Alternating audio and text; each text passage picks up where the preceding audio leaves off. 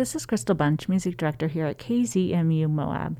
I recently had a moment to sit down with Danny from Amigo the Devil to discuss his new album, Born Against. The album was written after his tour was abruptly stopped during the pandemic.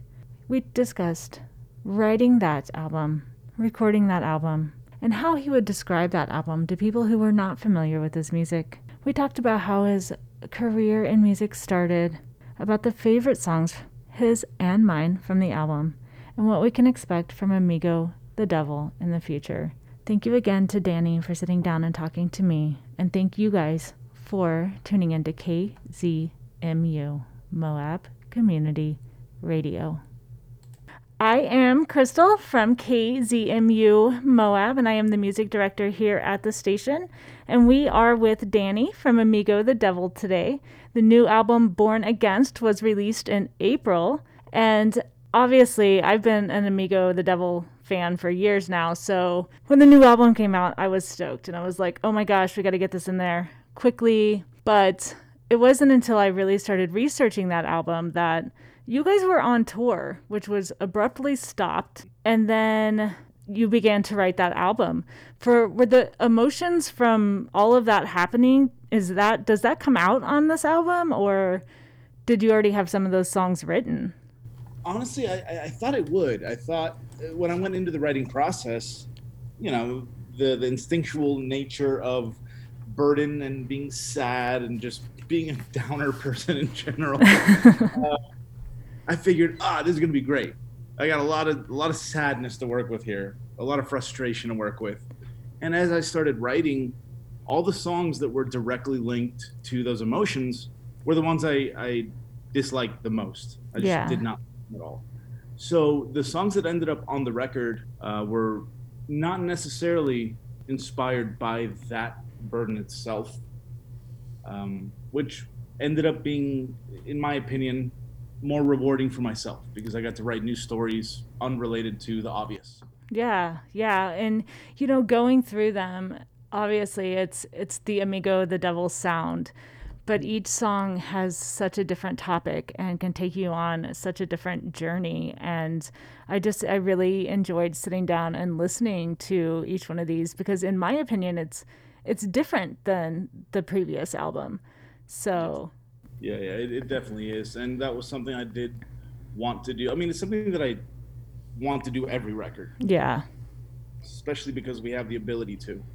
It's only one brain working on it as opposed to four separate minds coming together with a band and everyone having opinions. Yeah. I feel like with bands, everybody's just kind of getting to the okay, where where's the the middle ground that we agree on where us, I mean, me in general, while I'm writing, I have the fortune of doing whatever I want. Yeah.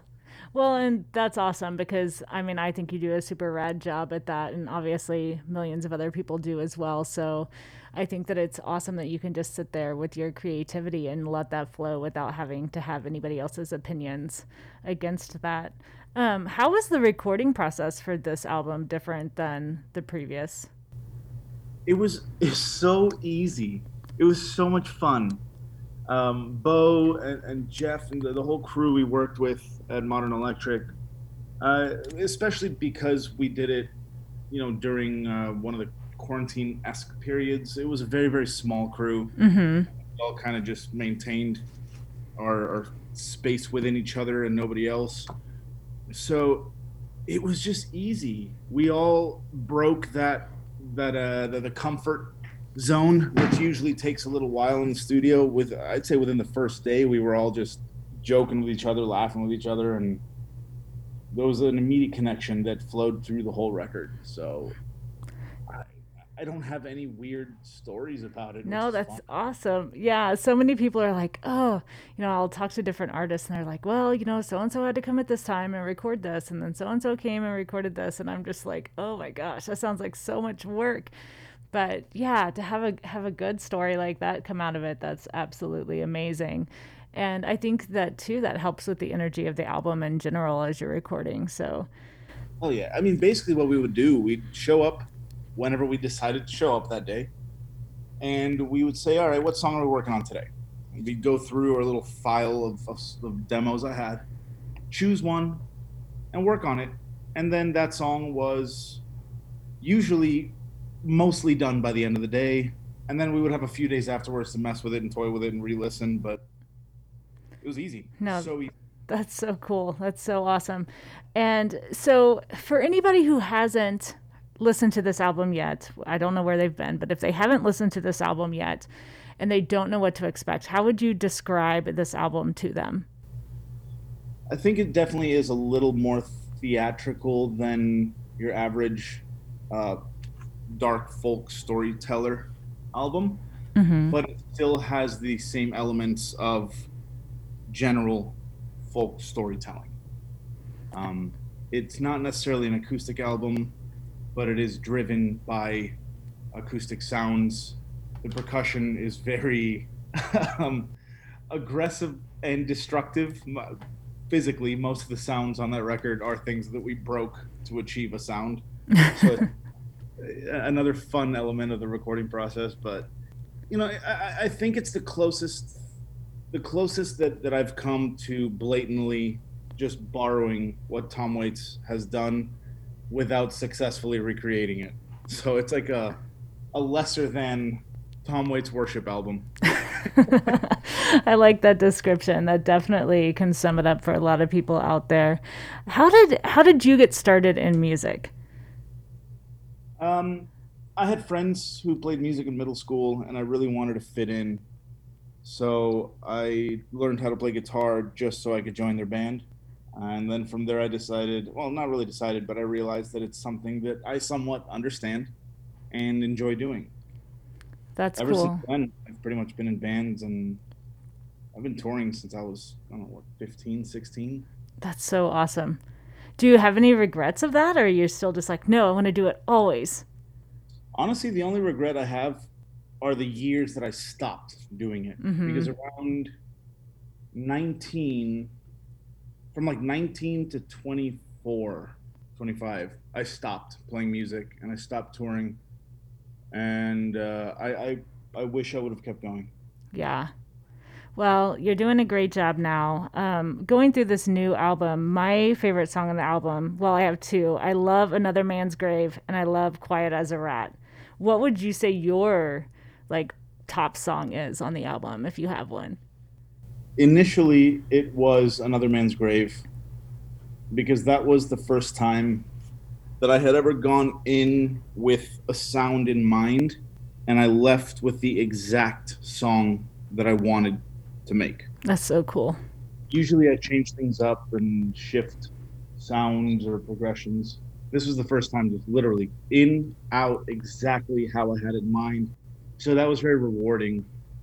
As I listened to the record more and more, uh, which I should clarify while I was listening to the record in the final stages because I'm so sick of that thing at this point from listening to doing the mixes and, and, and getting the order down and all that. I think Drop for Every Hour Oh, Ended up- being a better song than I expected it to be in you know from from my listening Mm-hmm. perspective. And um, I'm just very, very grateful that we were able to get what we did on the record. Like Small Stone wasn't even going to make it onto the record, which is the, the opener. Mm-hmm. And then we were thinking maybe we should put it as the closer of the record because it is so out there.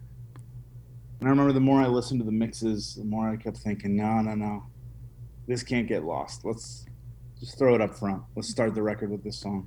Yeah. Well, I continued again today before as I was getting kind of prepped to do the interview. I just I literally listened to it in in its entirety again today, but it's great and I hope that everybody out there listening to this interview once I um, broadcast it will take the time to just sit down and and listen to it because it is art and it's not really poetic, but I mean in a way it kind of is and it's it's an amazing it's an amazing album. So I'm really really excited that it's out there. I would ask you what we can expect from here and maybe the listeners won't know, but I just recently seen your amazing Fievel like tour poster and you know i'm in my 40s so i immediately went back to that little girl watching Fievel, you know mm-hmm. How cool. So that's great. And wow, the amount of of cities you're going to hit is so cool too. So, are you excited about that? I mean, I am, obviously. There are still dates that we haven't announced yet. We just couldn't put them on the uh, poster because they haven't been fully confirmed. Mm-hmm. So there are still a few cities missing, but it's funny how aggressive people are when they don't see their city on the flyer. like, it doesn't matter if you do 150 different cities and you try your best to get everywhere. The second someone doesn't see theirs, it is it's That's so funny. mean. People get so mean about it. Ah, there's no sense in being mean in this world. It's so crazy. it's funny because I guess I mean I I grew up in the middle of Missouri, so I was always used to traveling at least an hour and a half or two to three hours for some of the larger bands. So I've hmm. traveled for shows my whole life. So now I'm like in the middle of the desert. Nobody ever comes to Moab, Utah. So I'm like, I'm always looking at like Denver or like Salt Lake City and, you know, out. But yeah, I guess when you're when you're used to live bands coming to a city, it can be a little frustrating. But gosh, you can't do them all. There's too many. There's just so many. It's impossible. It's yeah. Impossible. Well, I'm not going to keep you much longer because I, I really appreciate you just taking the time to sit with me today. Um, again, anybody out there listening, this is Danny with Amigo the Devil. The new album, Born Against, is out now. I highly suggest listening to it if you haven't already. And your music is available on basically all the streaming services. But if they want a physical copy of that, where would they go to get that? On amigothedevil.com there's a link to our merch store and that's the easiest way to find anything you want. And you also have rad merch. Thank you. You're welcome. Thank you so much danny for sitting with me today and just taking the time to answer my questions. I appreciate you and thank you for your time. Hey, this is Danny with Amigo the Devil, and I can only assume that most of you are surrounded by incredible landscapes while listening to KZMU Moab Community Radio 90.1 and 106.7 FM. Just let me believe it. Thank you.